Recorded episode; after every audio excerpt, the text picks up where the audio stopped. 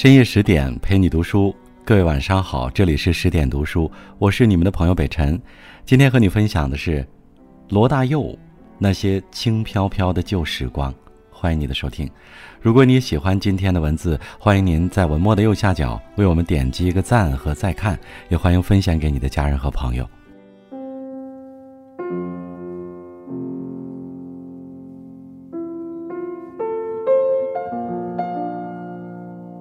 时间真快，二零二二年转瞬将过半。这半年，疫情让很多人的日子变得封闭、艰难、充满无常。不管怎样，我们还能与至亲相伴，等来新的黎明。还有阅读、音乐这些美好的事物作为心灵的避难所。继崔健、周杰伦举办线上演唱会后，华语乐坛顶级音乐教父罗大佑也在这个初夏与大家共享盛宴。他在社交平台上预告，在这段见面不易的日子，大佑哥决定举办一场线上演唱会。带着大家一起展开，用自己这些年最经典的音乐，将时光展开，让你们一起阅读和聆听。光阴有限，青春无敌。一首歌珍藏着一段时光，一位大师代表了一个时代。在流行内卷的年代，我们不妨放慢步伐，将时光徐徐展开，在读书与音乐中关照自我。池塘边的榕树上。知了在声声叫着夏天，操场边的秋千上只有蝴蝶停在上面。你的童年是这样的吗？这首《童年》唱出多少人的纯真回忆，大概也唱出罗大佑心中的美丽遐想。因为他的童年似乎没有池塘、知了、秋千架。罗大佑出生在台北的一个医学世家，父亲、母亲、哥哥姐姐都是医生，整个家族总共有十来位医生。罗父喜欢音乐，平时在家爱听唱片。他深知音乐对一个人性情的重要，于是从小培养儿女们的音乐特长。五六岁，罗大佑开始学钢琴，父亲还为他请了一位家教。夏日炎炎，窗外知了声声。当小伙伴们在树荫下追逐玩耍时，大佑同学却端坐在钢琴前面，一坐就得个把小时。为了控制手型，父亲会将一枚硬币放在他手背上，每天都是如此，日复一日。宝剑锋从磨砺出，梅花香自苦寒来。罗大佑十来岁就已懂得和弦，还考到钢琴八级证书。当时觉得辛苦，多年后回望那段岁月，他明白人生没有白走的路。弹琴只是为了怡情养性。罗父希望儿子长大后也当医生。体面稳定，而且一家子都是医生。家人聚在一起时，聊天话题常常围绕着医院和病人。十七八岁，父亲就教罗大佑做阑尾炎手术；十九岁，跟在父亲身后观摩手术。他也听从父母建议，考取了医药学院，学医七年，对音乐的追求从未放下。后来去医院实习期间，有时开着医务会议，也会不自觉地哼出声来。真是身在曹营心在汉，天生注定是追求艺术的人。大学时期，因为机缘巧合，罗大佑为电影《闪亮的日子》创作出同名歌曲，同时还给这部电影创作的片尾曲歌，成为他音乐生涯中的开山之作。他喜欢诗人余光中的诗歌，为《乡愁四韵》谱了曲，弹唱出来。后来媒体采访余光中，提及此事时，余光中这样评价。中国乐坛上有两位像列侬一样的伟大诗人，一位是崔健，另一位就是罗大佑。父亲尊重罗大佑的爱好，也看出来自己儿子有音乐天分，但还是建议他当医生。毕竟前者不是稳定的饭碗，做医生子承父业，顺理成章，而且是一份受人尊敬的工作。做音乐单枪匹马，前路茫茫，不知道将来能否闯出点名堂，怎么选择？在罗大佑看来，做医生是用无情的方式挽救有情的生命；做音乐其实是在描述无情的世界，抚慰着有情众生。面对这两条看似相左却有相通处的道路，罗大佑最终弃医从艺，听从内心的声音，选择了做自己喜欢的事。爱情是什么东西？我明白，但永远是什么？一九八零年，罗大佑从医学院毕业，再见的季节，心生留恋，于是有了这首恋曲《一九八零》，以此告别青春，然后带着困惑再次出发。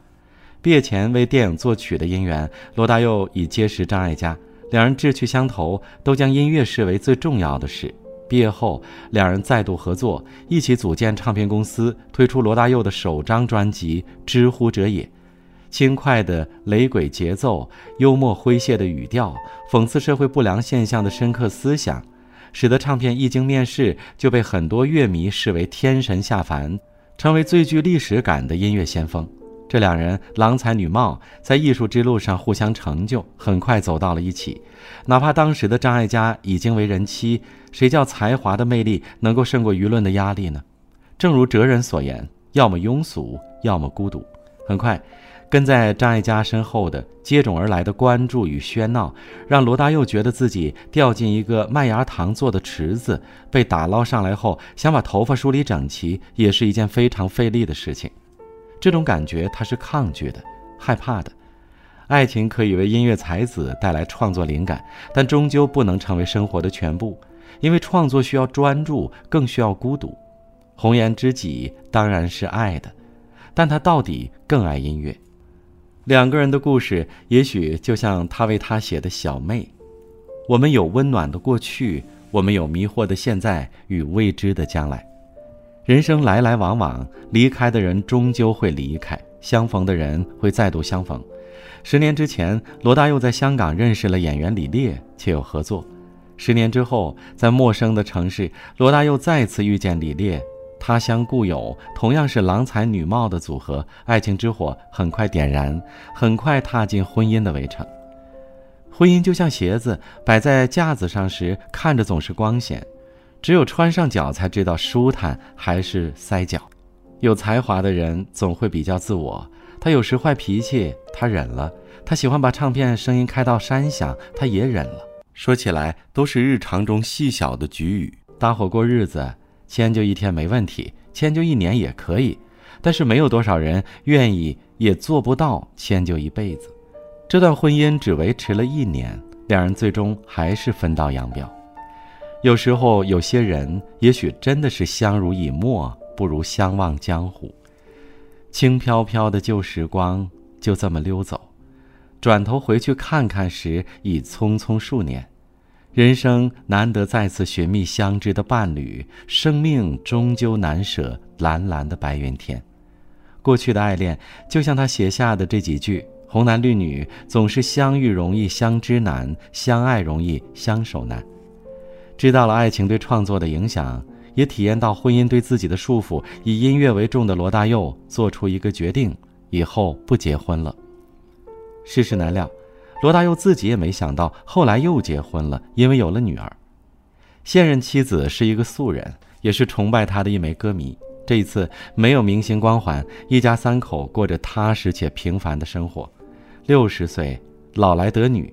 人生进入全新的、与以往截然不同的征程，大概无论是谁，有了家庭和孩子，就会对人生产生很不一样的领悟。青春年少时，为音乐梦离开家乡，漂洋过海，南来北往，一直走在路上。花甲之年，罗大佑结束漂泊岁月，重新回到台湾，因为想给女儿一个安稳的家。他为女儿写了一首歌，恋曲二一零零家。这是写给女儿，也是写给自己的歌。给我个温暖的、满怀着温暖的、彼此关照的家庭，让兄弟姐妹怀抱父母慈祥的爱，依然成长在心灵。山长水阔，兜兜转转，他回到阔别三十多年的地方，真是少小离家老大回。这里的绿园、海风、伽马兰民俗一如从前，依然摇滚，依然热爱音乐。依然到哪里都舍不下一把吉他，只是热爱里比以往多了些平和，多了妥协，多了女儿带来的笑容。如今，罗大佑愿意放下一些工作和机会，将时间用来陪伴女儿，因为他明白，孩子的成长就那么短短几年，错过了就没法补上。他开始接受自己做一个平凡的人，和很多称职的父亲一样，每天和女儿一起起床，一起吃早饭，然后送她去学校。再回来处理自己的事情。周末会带着孩子去朋友家参加聚会，在潜移默化中让孩子明白，人与人的连接与互助是重要的一件事儿。就像二零二零年的春天，疫情爆发的时候，罗大佑创作了一首《伴侣》，他唱出很多人的心声：每一个生命将被珍惜，如今的岁月将被记取，守望坚持与患难的伴侣。年轻时反正是孤家寡人，可以为理想不顾一切。选择难走的路去闯荡，也甘愿放弃一些情感。有了下一代，就不再剪刀等待纸，清汤挂面糊，眼睛睁一只，嘴巴呼一呼。以前他一意孤行，在音乐里为自己找寻生命的解药。如今他开始思考，怎样为年轻人找一条比较好走的路，因为他们是未来的主人翁。掐指算算，简直不能相信。罗大佑今年都六十八岁了，已经是趋向夕阳的暮年。六十八岁的老文青在演唱会中的状态一如年轻人。才子的人生像一场旅行，上半场四海为家，下半场回归家的港湾。生命也像一场轮回，曾经从父母那里获得的爱与珍惜，终有一天传给自己的孩子。他说：“有了女儿后，我的人生像清晨。”每一个清晨都充满新的希望和憧憬。人生如歌，歌如人生，对音乐人罗大佑来说更是如此。一首歌亦是一段人生路。童年，鹿港小镇，追梦人，明天会更好。恋曲一九九零，东方之珠，滚滚红尘，野百合也有春天，沧海一声笑。这一首首耳熟能详的歌曲，既有他个人的心路历程，也记取着一代人的青春记忆。另一位华语乐坛的音乐教父李宗盛这样评价：罗大佑是一个时代的标志，他的音乐创造才能是无与伦比的，可以说他创造了台湾音乐的一个历史阶段。他的创作内容都是对整个社会的一种描述，他是时代造就的英雄。每个人都能从他的歌里听见自己的心语，每一个人也都可以成为自己平凡岁月里的英雄。好了，这就是今天的分享。再次感谢您收听十点读书，我是北辰，祝你晚安，明晚见。